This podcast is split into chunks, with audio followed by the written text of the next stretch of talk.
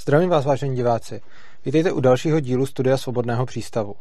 V tomto videu bych rád navázal na to, o čem jsem tady mluvil minulý týden, a tedy, že vést dialog má smysl.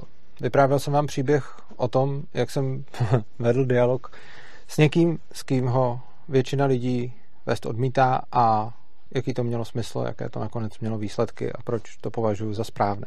Pokud jste to video neviděli, můžete se na něj kouknout, je tady v tomhle playlistu Studio Svobodného přístavu hned eh, o týden zpátky. Eh, na to video byly relativně pozitivní ohlasy a většina lidí to celkem chápala. Nicméně v oblasti kritiky toho videa jsem se rozhodl, že bych mohl zareagovat eh, v součtu na několik podnětů, které mi přišly zajímavé. Tohle video bude tedy víceméně o svobodě slova, Potom se nakonec dostaneme ještě eh, k extremistickým názorům, k totalitám a podobně. A myslím si, že je to téma, které jsem eh, poslední dobou eh, docela hodně akcentoval a probíral, zejména z důvodu, že jsem obhajoval právo různých internetových platform si na svých serverech a ve svých databázích a na svém prostě webu určovat pravidla pro projev, takový, jaké tyto, eh, tyto platformy uznají za vhodné, protože bohužel i část libertariánů nebo minimálně lidí, kteří sami sebe vnímají jako bojovníky za svobodu, eh, se v poslední dobou vyprofilovala tak, že by jim tohleto právo chtěla narušovat. Ale tím, ale tomu se dneska věnovat nechci. Eh, tím, že jsem se právě hodně věnoval tomuto, si myslím, že v rámci svobody slova jsem možná teď poslední dobou opomněl tu druhou část, a to, že eh, je dobré nechat zaznít různé názory různých lidí a že by nebylo, eh, že by nebylo v pořádku tyto lidi umlčovat, protože to stejně nepovede k žádným dobrým výsledkům. Eh, já na začátek, možná pro ty, kdo, kdo mě neznají, nebo kdo, kdo neznají můj názor na to, tak jenom ve, ve zkratce uvedu, abyste se potom mohli orientovat, jak já, jak já, za jaké nastavení svobody slova považuji za žádoucí. Myslím si, že každý majitel jakékoliv platformy by měl mít právo rozhodnout, jaká pravidla budou platit pro vyjadřování na této platformě. Tou platformou může být cokoliv, může to být, eh, může to být nějaký, nějaká média, nějaký třeba webový server, nějaké noviny, kniha, prostě i veřejný, nebo nějaký prostor, nějaký sál, kde bude někdo někdo mluvit a, a podobně. Prostě každý má nějaký svůj majetek a může si určit pravidla, jaké projevy na tomto majetku chce a jaké projevy na tomto majetku nechce tolerovat. Uh, takže když někdo bude mít prostě hospodu, tak si bude moct určit, uh, jaké projevy budou moci být pronášeny v této hospodě. Když bude mít někdo, já nevím, prostě noviny, tak bude mít právo určit si, co bude vycházet v těchto novinách a tak dále. A myslím si ale, že by žádná další pravidla existovat eh, neměla, což znamená, že eh, každý názor by mělo být možné, by mělo být možné eh, zveřejnit. Samozřejmě v momentě, kdy už nějaký ten projev bude součástí nějakého třeba útoku na někoho, tak to, to, už, je, to už je vlastně potom porušení něčích, něčích práv, což znamená, že pokud já třeba budu jako velitel nějaké armády a budu organizovat, budu organizovat ty vojáky a budu jim vydávat rozkazy, eh, tak se podílím na tom, eh, co ta, co ta armáda udělala i za předpokladu, že jsem jako nikde nevystřelil, ale jenom jsem, jenom jsem vydával rozkazy, což ale podle mého názoru eh, není o tím tématem tohoto není ta svoboda projevu, ale toho, že jsem se účastnil nějaké akce, která například mohla stát životy nějakých lidí, nebo jsem mohl způsobit genocidu, nebo cokoliv. To, to, to potom záleží na tom, co jsem udělal. A myslím si, že to podstatné na tom je, že jsem byl součástí této akce, ale nikoli v to, že jsem se, že jsem se nějakým způsobem projevoval. Myslím si ale, že tedy na, v rámci, když pomineme, když pomineme tuhletu, tuhletu kategorii, kdy se tedy eh, tím projevem přímo účastním nějaké, nějakého, eh, nějakého porušování něčích práv, ale myslím tím opravdu účast na té akci, což znamená přesně, jak, se, jak jsem uvedl, že prostě třeba někoho organizuju, dávám rozkazy, někomu prostě třeba zaplatím nebo někoho si najmu na to, aby udělal nějakou, aby udělal nějakou, nějakou činnost, zásah do něčích práv, tak tam samozřejmě jsem podle mého názoru eh, spolupachatelem, eh, spolupachatelem toho činu. Ale pokud pouze vyjadřuji názory, a nedělám to na, na cizím pozemku nebo na cizí, na cizí platformě, takže prostě není to, že bych nahekoval něčí server a napsal tam svůj názor, není to, že naspreju něco na fasádu cizího domu, ale že si fakt prostě něco třeba pronajmu, nějaký prostor, kde chci ty názory projevovat a zároveň to není účast na nějaké akci, která by, která by potom vedla, k, která, která by vlastně byla útokem na někoho, tak v takovém případě se domnívám, že by měly být naprosto všechny názory naprosto všechny názory akceptovatelné, v tom, jako legitimní v tom smyslu, že by nikdo neměl trestat někoho jenom za to, že se rozhodl projevit svůj názor a to bez ohledu na to, jak hrozný ten názor je. Já jsem v tom minulém videu dával právě příklad toho, že pokud je někdo třeba rasista nebo homofob a tak dále, a má tyhle ty názory, tak s těma lidma, když se potom jako nikdo nebaví a ty jejich názory jsou někde vlastně jako totální underground ve smyslu, že se stejně nemohou nikde projevit, tak ty lidi těžko ten názor změní, protože když někdo bude rasistou nebo homofobem a tak dále, a nikdo s ním o tom nebude mluvit, tak eh, on tím rasistou nebo homofobem samozřejmě zůstane, protože moc nemá důvod eh, ten názor měnit, když s ním, eh, když s ním nikdo, když s ním nikdo na toto téma nepovede diskuzi. Proto já věřím, že eh, jako vedení dialogu je extrémně důležité a věřím, že to je to, co vede k míru milovným změnám ve společnosti, že bychom měli vlastně se všemi vést dialog. Abychom mohli se všemi vést dialog, je zapotřebí, aby mohli všichni lidé mm, beztrestně projevovat své názory, aby měli tuto možnost, aby mohli veřejně beztrestně projevit svůj názor.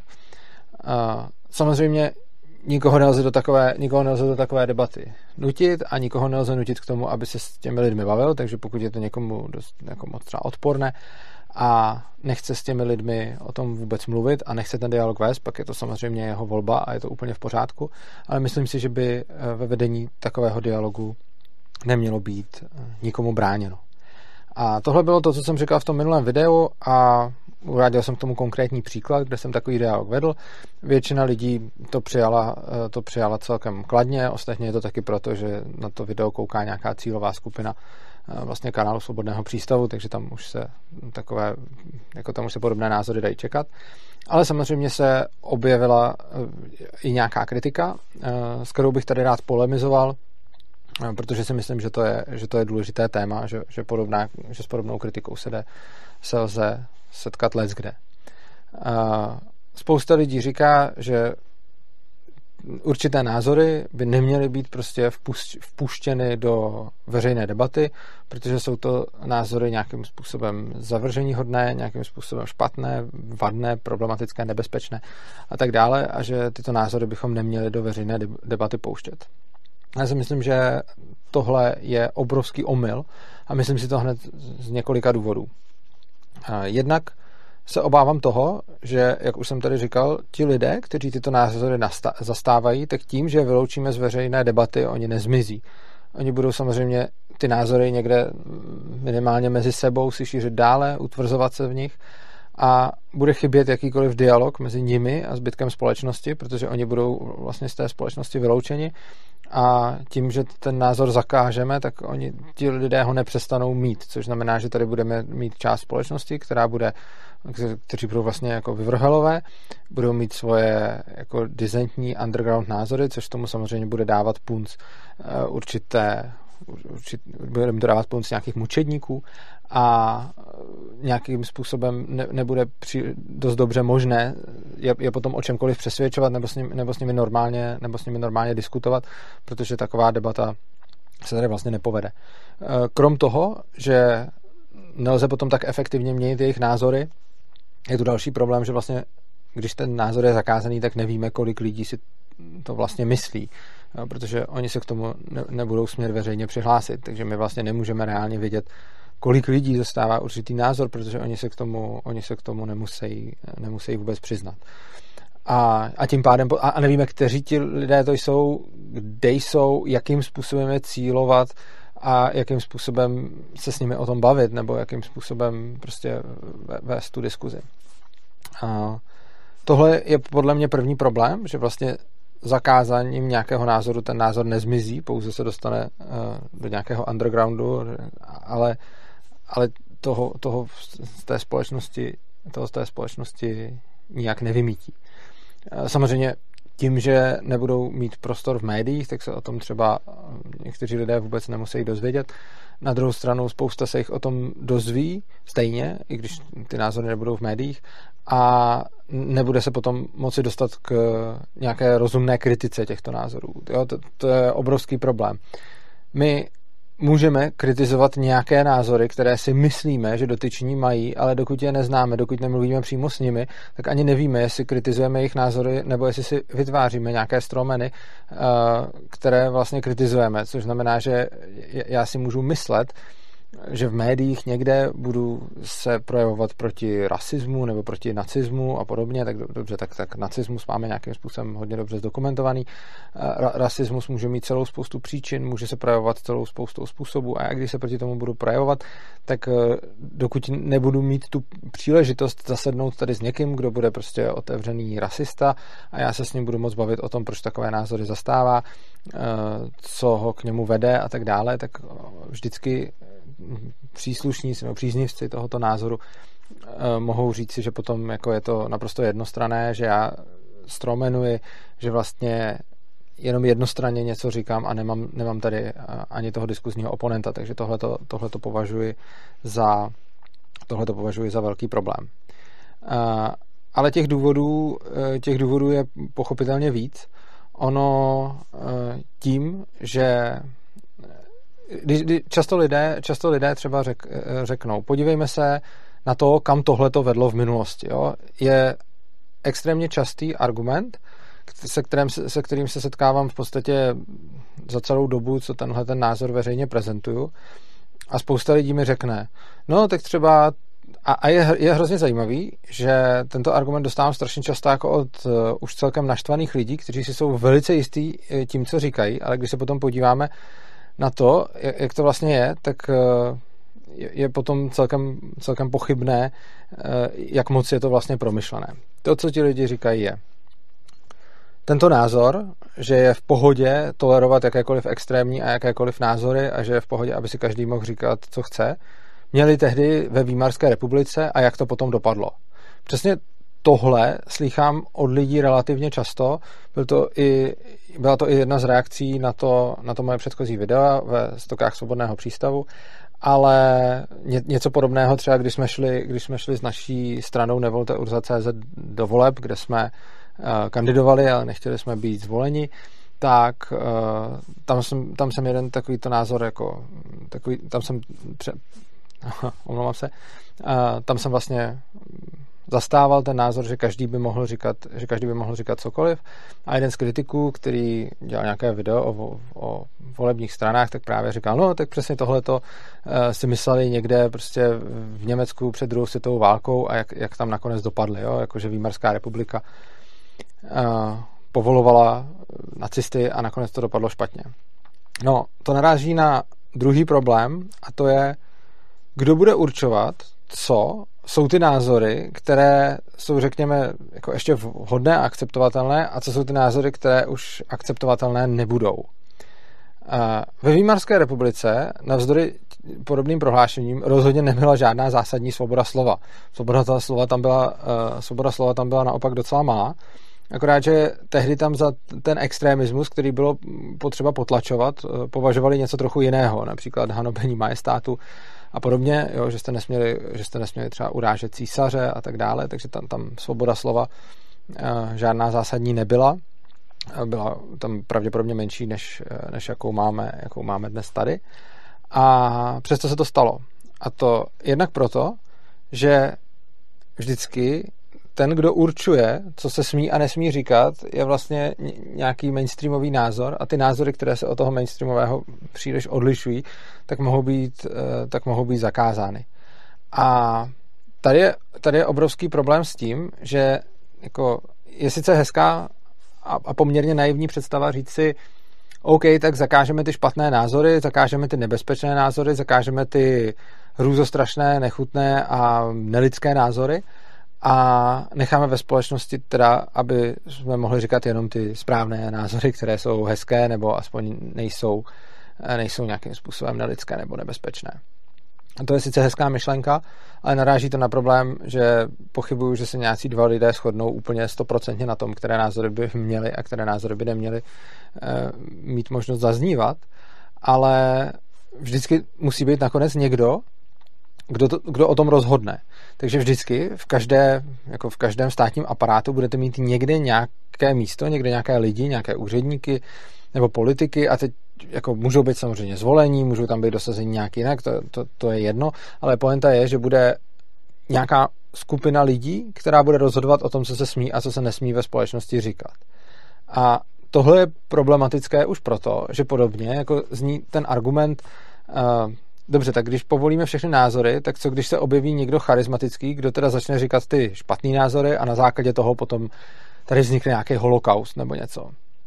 OK, problém je, že když připustíme tenhle ten argument, tak musíme úplně stejně připustit i argument, uh, co když uh, nepovolíme říkat všechny názory, pak se objeví někdo naprosto charismatický v rámci toho mainstreamu a v rámci toho mainstreamu předefinuje hranici toho, co se smí a nesmí říkat na to, že už toho zakáže příliš mnoho a že bude zakazovat svoji, uh, svoji politickou konkurenci a podobně. A já si myslím, že je, jestliže teda přijímáme, jestliže se bojíme hrozby, přijde někdo charismatický a jako zlomí davy k tomu, aby dělali něco nepatřičného, takže musíme nějaké špatné názory zakázat, tak úplně stejně bychom se měli bát argumentu dobře, když budou nějaké názory zakázané, co když přijde někdo charismatický a v důsledku svého působení to potom nějaké další názory, které se mu nehodí, i když jsou jako naprosto OK, tak je, tak je zakáže a dá je na seznam těch, těch nechtěných názorů. A abych se vrátil právě k té, k té Výmarské republice, tam byly některé věci, které paradoxně v té době vůbec nebyly třeba jako, pro, nebo jako tehdy těm lidem to vypadalo, že, že to je problém, ale z dnešní doby to asi žádný problém nebyl, takže například jako dneska už jako chápeme, že je fajn, když máme možnost kritizovat uh, monarchu, tady ani nemáme monarchu, ale že je dobrý mít možnost prostě nějaké, nějakých jako oponentních názorů vůči, vůči vládnoucí třídě nebo vůči vládnoucí skupině, tak to dneska chápeme jako dobré, ale tehdy to vnímali jako problém, což znamená, že tam byla, že tam byla omezená svoboda slova v tomto směru. Neříkám, že jako úplně, neříkám, že tam nebylo možné jako vůbec, vůbec kritizovat, ale přesně ten, ten, ten zákon o urážce majestátu třeba, třeba, tam, třeba tam byl, ten dneska, ten dneska už nemáme a takových zákonů tam, tam měli povícero. Takže oni jako měli něco, co považovali za nebezpečné, špatné, nelidské nebo prostě protispolečenské, tak se tomu bránili, ale nebylo to to, co je nakonec zničilo, respektive, eh, a to je další důvod, proč, eh, proč mi přijde, že, by, že, bychom neměli žádné, že bychom neměli žádné názory takhle plošně státem zakazovat, eh, ono samozřejmě se někteří lidé i tehdy ve Výmarské republice snažili ty nacisty žalovat. Takže třeba Goebbels se kvůli jeho projevům opakovaně žalovali. Byl tam, já si teď nepamatuju jméno toho člověka, ale byl tam nějaký člověk, který se neustále soudil s Goebbelsem, uh, protože si myslel, že by neměl mít právo říkat to, co říká. A co dělal Goebbels? Uh, Goebbels to podle mě musel milovat a muselo ho to hrozně bavit, protože on u těch soudů, které byly veřejně přístupné, tak využíval ty soudní procesy k tomu, aby mohl tam vést ty, eh, vést ty svoje projevy. Takže vlastně, v rám, takže vlastně Goebbels někde řečnil, eh, kdo si to považoval za, ty jeho názory považoval za jako nebezpečné, nelidské a špatné a já se tady klidně můžu jako shodnout, já jako rozhodně nejsem žádný Goebbelsův advokát, já jako souhlasím, že ty jeho názory byly dost zvrácené. Ale v důsledku toho, že považoval ty jeho názory za zvrácené, tak se snažil mu v tom zabránit a žaloval ho, aby to Goebbels nesměl říkat. Co se stalo bylo, že se svolal soud, kam přišla řada lidí, novinářů a tak dále a Goebbels tam u toho soudu před těma všema novinářema, před těma všema lidma vedl dál ty svoje projevy, takže tím vlastně dostal další, eh, tím vlastně dostal další platformu eh, k tomu, aby o tom mohl mluvit. Tohle se samozřejmě stalo tehdy a my bychom mohli říct, že teď teda to přelíčení bude třeba neveřejné, nebo já nevím, aby, to, aby, aby se tohoto neopakovalo. To, jako to je samozřejmě jako vlastnost, která se dá nějakým, nějakým způsobem vyřešit. Ale problém je, že když se ten člověk nebude tyhle ty názory pronášet u soudu, tak samozřejmě eh, dostává určitý, určitý punc, určité, řekněme, jako určitého jako dizentu, že je ten antisystémový, ten po kterém jdou a na to bude spousta lidí slyšet, což znamená, že on, i když třeba nedostane příležitost řečnit jako u našeho českého soudu, nemyslím teď Goebbels, ale nějaký, nějakého jeho tady uh, jako nástupce, tak třeba nebude uh, mít takovéto projevy u soudu, ale potom může, já nevím, vydat knihu jako někdo, kdo je stíhán za své názory, což je samozřejmě skvělý marketingový, skvělý marketingový tah. A v té knize může ty názory napsat způsobem, aby nebyly napadnutelné. Tohle je taky jako důležité. Já už jsem se mimochodem uh, za dobu toho, co dělám, tak už jsem musel chodit podávat vysvětlení, uh, podávat vysvětlení na, na policii, protože prostě záleží na tom, jak ty věci formulujete. Ku příkladu, vy byste neměli vyzývat k trestné činnosti, takže byste neměli třeba vyzývat lidi, aby neplatili daně a neměli byste asi schvalovat nějakou trestnou činnost. Eh, na, na druhou stranu se stejná myšlenka dá, na, dá vystihnout jinými slovy, které, které, se už do těch, které se už do těch zákonů vejdou. Takže potom vlastně a potom vlastně tím, že já řeknu něco, co je za hranou zákona, tak můžu e, dostat soudní zákaz to třeba říkat, a, nebo můžu, můžu za to být nějakým způsobem potrestán, můžu za to zaplatit pokutu, nebo možná si dokonce jít sednout, nebo dostat podmínku, nevím. Ale potom můžu samozřejmě říkat věci, které, že, že tu stejnou myšlenku opíšu takovým způsobem, aby a, aby se to už jako do té tady zákona vešlo. A, a celým tímhle procesem získám jednak nějakou popularitu, jednak sám budu jako naštvaný, takže se mnou bude ještě mnohem menší řeč a jednak si takhle můžu uh, krásně schánět jako followery a další následovníky, uh, kteří, uh, pro které potom mohou být i nějakým způsobem hrdina, zejména prostě pro nějaké mladší lidi a tak dále. Takže tohle je vlastně další důvod a myslím si, že když někde uslyšíte prostě přesně ten argument typu, jako ve Výmarské republice si taky mysleli, eh, že je skvělý, aby každý mohl říkat, co chce a nakonec se to ukázalo, že to byl špatný nápad, tak ten argument je jako z mnoha důvodů úplně nesmyslný. A je nesmyslný teda zejména z toho důvodu, že to tak nebylo a že tam tu svobodu slova neměli, akorát bylo zakázáno něco, čeho se báli oni, ale nepokryli to, co pro ně potom bylo skutečným nebezpečím a jednak e, i ti, kdo se snažili potom vlastně napadat ty nacisty u soudu za antisemitismus a podobně, a, tak dávali těm nacistům e, vlastně další prostor, takže, to, takže tohle, tohle nebylo úplně řešení. A já bych se ještě vrátil k té Výmarské republice a pokusil bych se demonstrovat jednu věc ohledně, mm, řekněme, totalitních režimů a extremistických názorů a jak tyto věci spolu souvisejí. Je zajímavé, že drtivá většina lidí si spojuje totality s nějakými extremistickými názory. Extremistické názory jsou tady pro nás prostě nacismus, fašismus, komunismus třeba. Což je mimochodem taky zajímavé, že v České republice je vlastně ten nacismus a fašismus jako zakázaný názor a ten komunismus to je dokonce jako parlamentní strana. A je v pohodě se k němu veřejně hlásit, takže sice není v pohodě nosit někde hákový kříž a hajlovat, ale je v pohodě mít někde srp a kladivo. Což je jako vůbec zajímavé, protože ty dva režimy jsou jako totožně odporné a myslím si, že právě by, že právě by s nima mělo být zakázáno stejně. Ale nemyslím jako za každou cenu stejně, tedy jako, že bych bral i oba zakázat, to ne, abych eh, chtěl, aby bylo, aby bylo možnost uh, se vlastně hlásit k obojím, byť jsem velkým kritikem obou těch režimů, ale myslím si, že by bylo dobré, aby lidi, kteří uh, jsou zastánci těchto režimů, aby se k ním mohli veřejně hlásit. Uh, každopádně, s takovými to extremistickými názory si lidé spojují totalitu a když se lidé snaží bojovat proti totalitě, tak často říkají, mm, jako potlačme extremistické názory, vymyťme extremismus, aby tady nebyla totalita třeba. Tato úvaha je podle mě zase na první pohled může vypadat rozumně, ale je vlastně absolutně nesmyslná. Proč? No, co je to extremismus? Extremistické jsou názory, které jsou hodně vzdálené od mainstreamu. Jo? Čili máme nějaký mainstream, nějaké jako většinové společenské paradigma, nějaké, jako, nějaké rozmezí, ve kterých se, ve kterých se pohybují ty, eh, ty různé názory, nějaké to politické spektrum.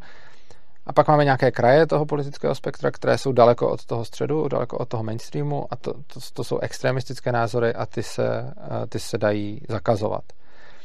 Eh, je to docela je to docela zjevné, protože ono nejde dost dobře zakazovat mainstream, protože to, to není jako protlačitelné v podstatě. Ale lze zakázat vlastně jenom to, co je na okrajích, čili my se nemůžeme dost dobře bavit o tom, jestli lze zakázat nějaký mainstreamový názor, protože něco, co si stejně všichni myslí a jak tak všichni přemýšlejí, tak se to nedá dost dobře eh, zakázat jako bez, jako samozřejmě to lze zkusit nějakou absolutní krutou vládou, totalitní diktaturou, kdy se, se bude vraždit, budou se ty lidi jako masivně odvážet do nějakých gulagů a koncentráků a tak dále. Ale jako v, v normální společnosti, která zatím není totalitní, reálně nejde zakázat nic jiného, než to, co je daleko od mainstreamu, protože zakázat mainstream nějaké netotalitní společnosti je v podstatě nemožné. Takže jediné názory, o kterých se bavíme, že by mohly být zakázány, jsou ty, jsou ty okrajové. Problém je, že totalita, jakákoliv, může být z toho, co v nějaké jiné době je extremismus, ale v té době, kdy to hrozí, ta totalita vzniká z mainstreamového názoru. Totalita v danou chvíli nemůže vzniknout z názoru, který je extremistický, protože ho zastává příliš málo lidí a je to dost dobře neprosaditelné. A teď samozřejmě eh, jako můžeme si představit nějaké hypotetické scénáře typu, že tu zemi, kde nikdo ty názory nemá, doby je nějaká jiná země, kde ty názory jsou a, a pak se ta země stane totalitní, že je mi to jako vnuceno. Ale já teď mluvím o těch, o těch případech, kdy, kdy se to stane z té společnosti samo. To znamená, že my jsme sice, my se máme hodně na pozoru eh, před těma totalitama minulýma, což znamená před nacistickou a před komunistickou totalitou, před komunistickou se máme na pozoru méně než před tou nacistickou jako společnost, ale prostě před těmito totalitami se máme na pozoru zejména. A neuvědomujeme si, že v momentální jako v momentálním společenském klimatu, s momentální politickou situací se v následujících jako prostě letech, mnoha letech nemůže dost dobře nastolit totalita, která bude otevřeně nacistická nebo otevřeně komunistická, protože tyto dvě ideologie se naprosto správně jako zdiskreditovaly. Jsou na okraji, nejsou mainstreamové a je, je pravda, že ten komunismus se občas jako do mainstreamu začíná nějakým způsobem jako vracet, ale, ale rozhodně to není ještě mainstream a a je, je, je na okraji a nemyslím si, že se dostane do mainstreamu, jako že, že by to jako najednou mainstream byl. A samozřejmě jako nacismus jako takový, protože je zakázán se do mainstreamu teď dost dobře vracet nemůže, ale různého odnože nebo, eh, ne, nebo jako lidi, řekněme, s podobnýma názorama, který se dřív hlásili, k, který by se jinak hlásili k tomu nacismu, se teď budou hlásit jako k, jiným formám totalitářství. Takže ono je to vlastně jedno. Každopádně, uh, Bavíme se tedy o tom, že máme nacistickou a komunistickou diktaturu tady v nedávné minulosti a tyto dvě podle mě nemají šanci teď v následujících letech nastat, protože na to prostě nemají dostatečnou podporu. Příští totalita vznikne z něčeho, co bude mainstream. Ona nevznikne z něčeho, co je okrajový. Takže já tady nechci jako úplně jmenovat nějaký, ale, ale třeba jako dám příklad, jo, co by to mohlo být. Teď hlavně nechci o tom spustit, jako, to, tohle, jako cílem tohohle videa nemá být eh, jako se teď bavit o, o tom příkladu, který dám, ale fakt to berte jako příklad. Řekněme, že by se třeba totalita mohla uh, vyvinout z nějakého environmentálního jako environmentálního směru, z nějaké zelené politiky a podobně. A teď jako neříkám, že uh, ekologie je totalitní, ani neříkám, že jako komu záží na životním prostředí, totalitář a tak dále, aby nedošlo k, takovým, k takovýmto spojením, ale prostě v současné době je rozhodně větší šance, že přijde nějaká zelená totalita, než že tady bude komunistická nebo uh, nacistická totalita. Proč? Protože ekologická, ekologické myšlenky jsou momentálně mainstream a nacistické a komunistické myšlenky mainstream nejsou. Oni nemají tu podporu. Takže dost dobře se nemůžou teď jako začít manifestovat totalitně, protože není tady žádná síla ani politická vůle, která by něco takového eh, byla schopná udržet. totalita se může stát z prakticky každé myšlenky, takže ať si vezmete skoro jakoukoliv, jo, tím ještě chci říct, jako nechci tady hanit nějak, jako že myslet ekologicky je špatné, to vůbec ne. To, co chci říct, je, že v podstatě z každé myšlenky, kterou si vezmete, a fakt si myslím, že jako jde to udělat, jako někteří jsou k tomu jako asi víc, že k tomu vybízejí, někteří k tomu u některých to jde hůř, ale jsem celkem přesvědčen, že v podstatě ať jakoukoliv myšlenku, jakoukoliv ideu, ideologii vezmete, tak z ní můžete udělat totalitní ideologii, pokud ji dostatečně jako vyhrotíte, nějak si ji trošku přiohnete, trošku přiopravíte a začnete tam používat vlastně takový ten filtr, jako že tohle to je to jediný, o co nám jde a kdokoliv má jiný názor, tak je špatný a musíme tohle za každou cenu všem prosadit a všichni s tím, všichni s tím musí souhlasit. A prostě tímhle tím způsobem se uh, může stát totalita v podstatě z, z libovolné myšlenky. Uh, mimochodem důležitá věc, uh, totalita a diktatura jsou dvě odlišné věci. Lidi to často zaměňují. Diktatura je vláda jednotlivce nebo úzké skupiny lidí a totalita je režim, který ovládá prakticky všechny aspekty našich životů. Takže totalitní stát je takový, který ovládá prakticky všechny aspekty našich životů a je celkem jedno, kdo mu vládne nebo jakou formou. A proti tomu, uh, proti tomu diktatura je stát, kterému vládne nějaká úzká skupina lidí nebo typicky jeden diktátor. A tam zase není nutnou podmínkou, aby, i když často diktatory bývají totalitní, tak nemusí být, což znamená, že by teoreticky ten diktátor nemusel být, eh, nemusel být totalitář. Proč ten rozdíl zmiňuju a v čem je to důležité? Je to důležité v tom, že demokracie je sice protipolem diktatury, jo, to, to se vylučuje. Prostě buď mám diktátora jako jednoho vládce nebo nějakou skupinu, která má neomezenou moc, ale tím pádem ji teda nikdo nemůže si tu vládu volit, anebo mám demokracii a tam si lidi volí vládce. Eh, demokracie a totalita se nevylučují, protože lidi si můžou tu totalitu odhlasovat a můžou si odhlasovat, že stát bude mít v podstatě absolutní kontrolu nad, jim, nad jejich životama. Tohle si můžou odhlasovat například, když je někdo zmanipuluje, vyděsí a podobně, tak ty lidi můžou v demokratických volbách vlastně uh, odevzdat veškerou svoji svobodu, veškerou svoji svobodu státu, protože se bojí nějaké hrozby a někdo jim slíbí, že se o ně postará výměnu za jejich svobodu a právo na soukromí a tak dále a může tady klidně existovat jako demokratická tvrdá totalita, ve které klidně můžou i dál být ty volby, pokud ty lidi to budou pořád dál volit, protože eh, se budou nějakým způsobem držet eh, vystrašení a podobně, tak ta demokracie může být eh, v jednu chvíli totalitní. Říkám to proto, že je důležité si na tohle dávat pozor a je důležité se dívat na to, jaké ideologie se jak v současné době profilují a co jejich proponenti po nás chtějí a co požadují a jakým způsobem chtějí mít kontrolu nad našimi životama.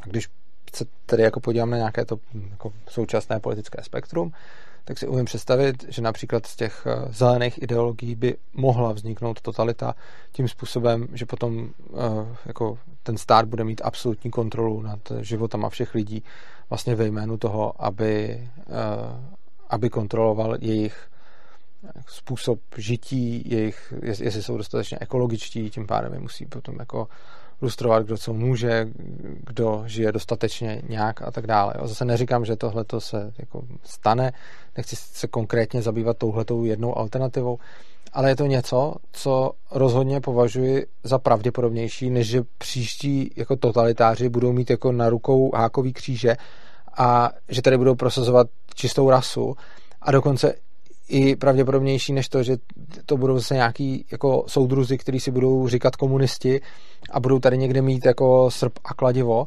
protože tohle je zdiskreditováno a nemá to dostatečnou podporu veřejnosti. Prostě nějací lidé si to můžou jako přát, ale rozhodně to není nějaká, není to nějaká většinová, řekněme, vůle lidu.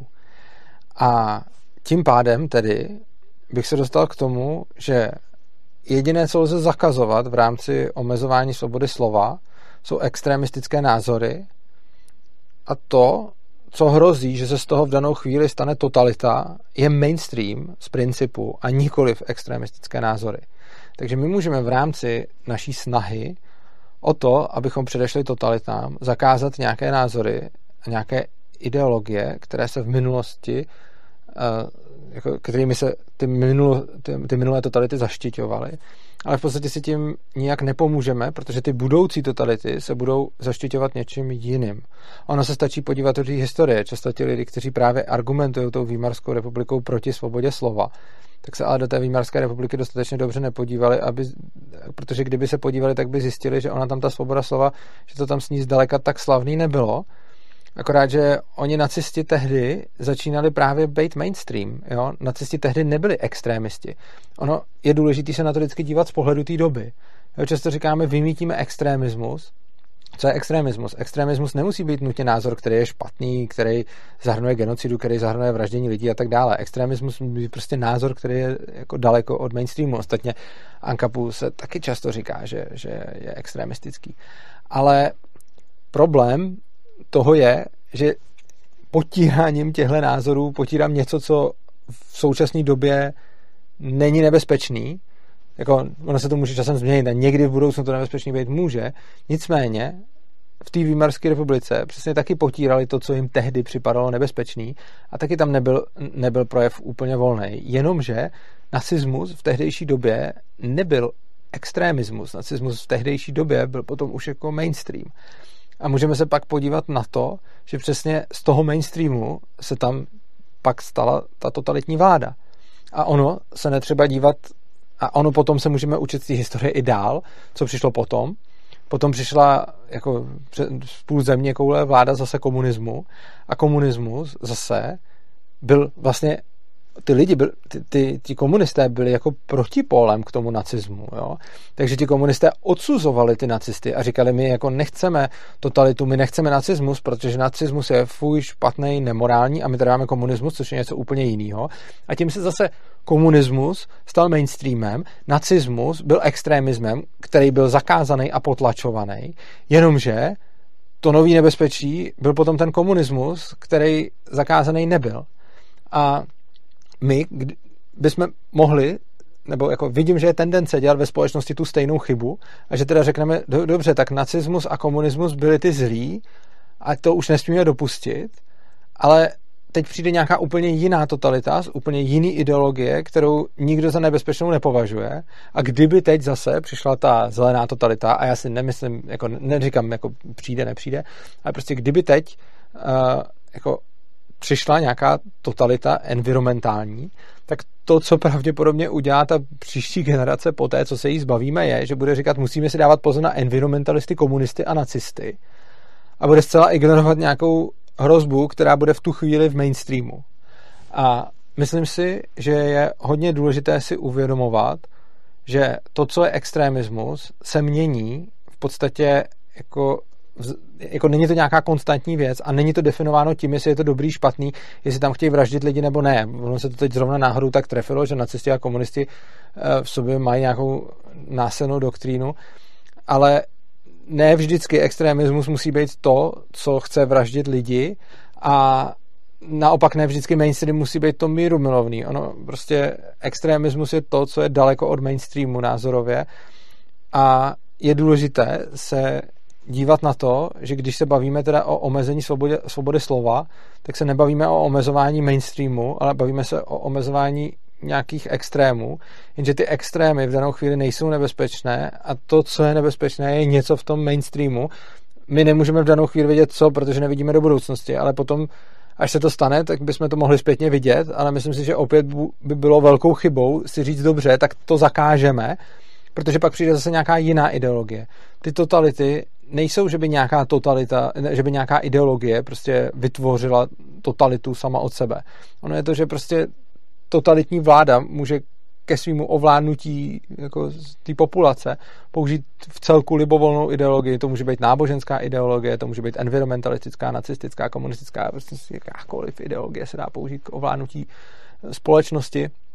A je to vlastně jedno, a myslím si, že zakazováním těch, eh, těch ideologií se vůbec nikam nedostaneme, protože to, co se může dít, je, že vždycky přijde další totalita, ona se potom ta jejich konkrétní ideologie zakáže a ta další totalita se zase vybuduje na nějaký, na nějaký jiný ideologii.